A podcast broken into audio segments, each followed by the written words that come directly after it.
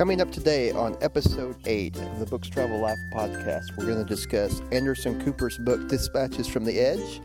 We'll look at part 3 of my trip to India, and we'll also talk a little bit about fatherhood. So, that and more on today's show.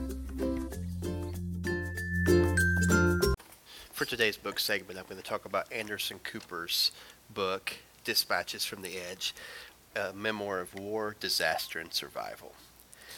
I really like this book for a number of reasons because uh, as a journalist that I still freelance and do some other projects from time to time and as a journalist sometimes it's hard to balance telling the story but feel that you're taking advantage of a situation or a event that takes place. And Anderson Cooper talks about this and it kind of gave me insight into this struggle a little bit and the addictiveness and the numbness that a reporter can feel at times but Cooper was really clear in his motives just to tell the story so people were aware of it. I was actually really surprised to hear that he struggled with um, some of these similar feelings of of uh, not being valuable and not being like he was contributing in ways that uh, were beneficial for him and beneficial for others. There's a quote from the book. It says, "The more you've seen, the more it takes to make you see. The more it ta- takes effect on you. That is why you're there, after all, to be affected and to be changed. And I think that's that's uh, an amazing quote because in these situations with Anderson Cooper, especially going into these war zones and going into these tragic types of situations, that it, they do it takes a toll on you and it takes a um, it affects you in different ways. He continues and explains that at times I feel like a failure, as if I'm not up to the responsibility. At night, when I try to sleep, I go over the questions I've asked interview subjects, the wording, and the accuracy. And that was something that I felt as a journalist too. Did I ask the right questions? Did I pry too much? Did I not pry enough?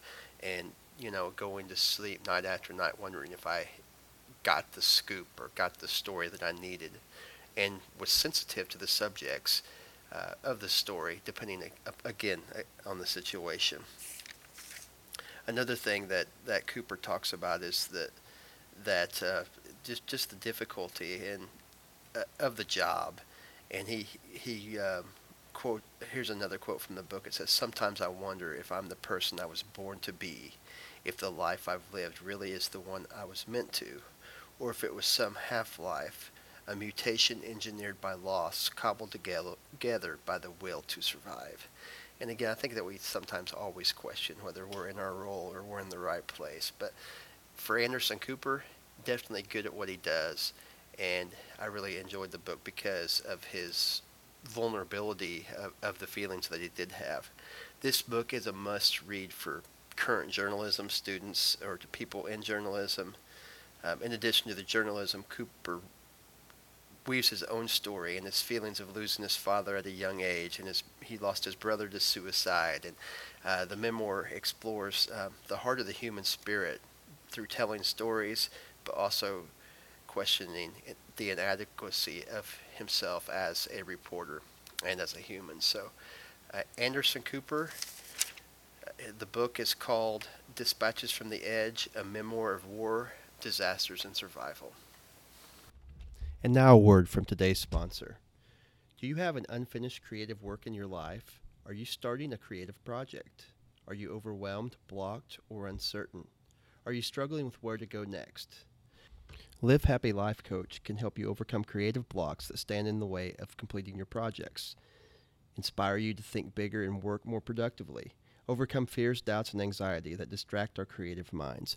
For more information on Live Happy Life Coach, click the Life Coaching tab on bookstravellife.com.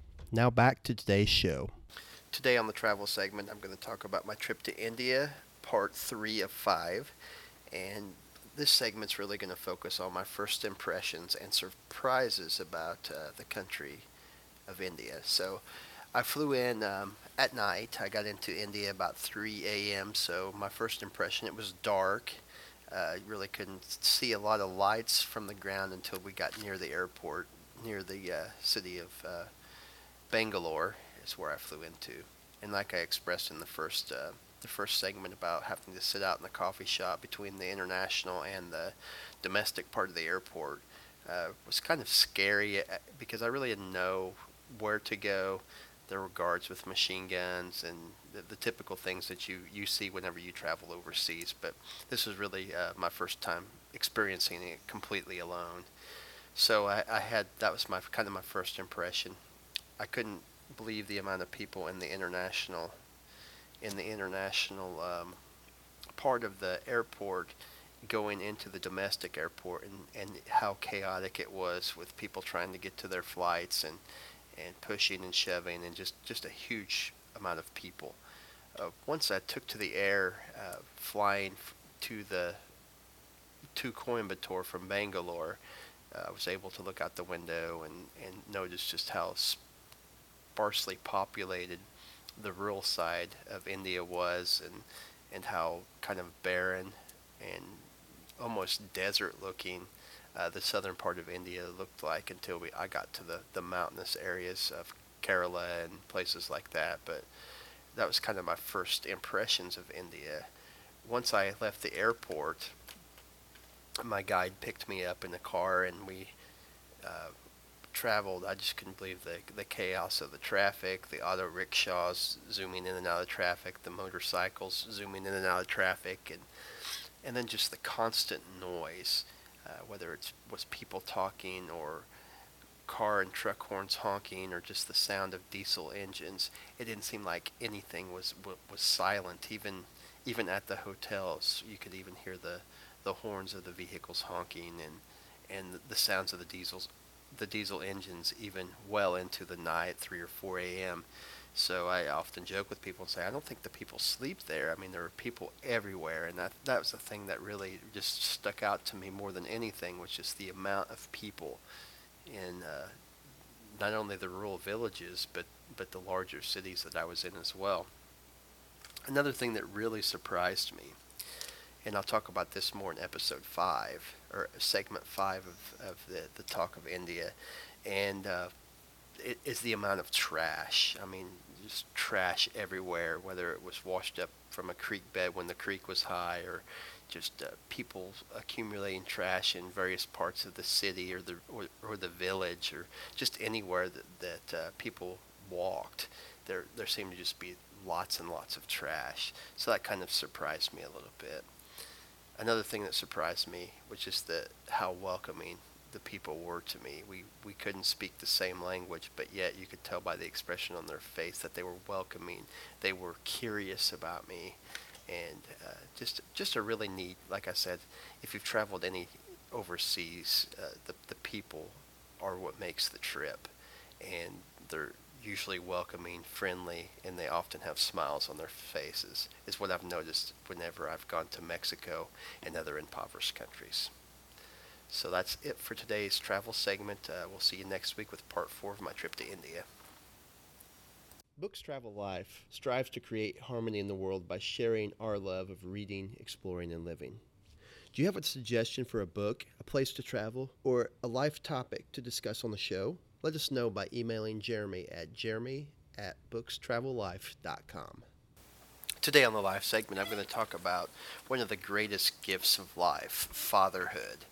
Um, I've been blessed with three wonderful children a 14 year old girl, and now 12 year old boy, and then a, a spunky little seven year old girl. And uh, they're, they're awesome kids and keep things uh, definitely hopping uh, when it comes to life through different activities that they do, playing sports or mu- musically inclined with my oldest playing the flute and my middle child playing saxophone and and just the little quirky things that uh, that they do, and and just being able to share and and show them love and how to live life and how to be a good person and to grow up um, in a loving family.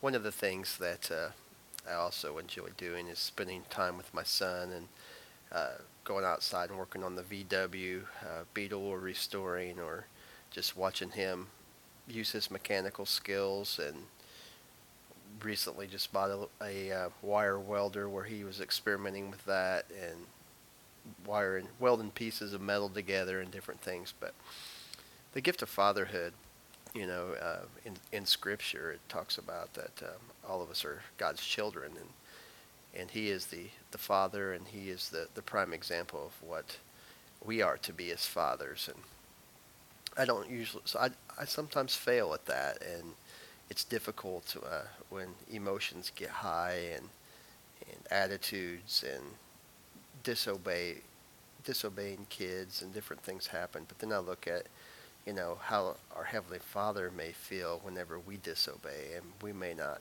catch on to the hint that he's putting right in front of us or taking advantage of the opportunities that he puts in front of us every day uh, to, to be better people, to help others, to put others first, put, to put him first. And it, it's just a difficult thing um, to see our children fail, but we need to put them in, in instances where they will fail and where they w- will learn to uh, to become better and to learn from their mistakes.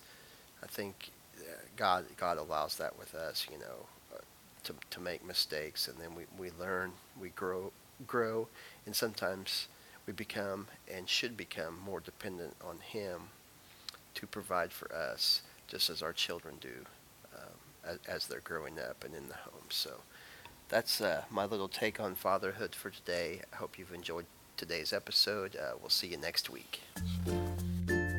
Thank you for tuning in to the Books Travel Life podcast. Look forward to seeing you next week so we can create harmony in the world by sharing the love of reading, exploring, and living. Have a great week.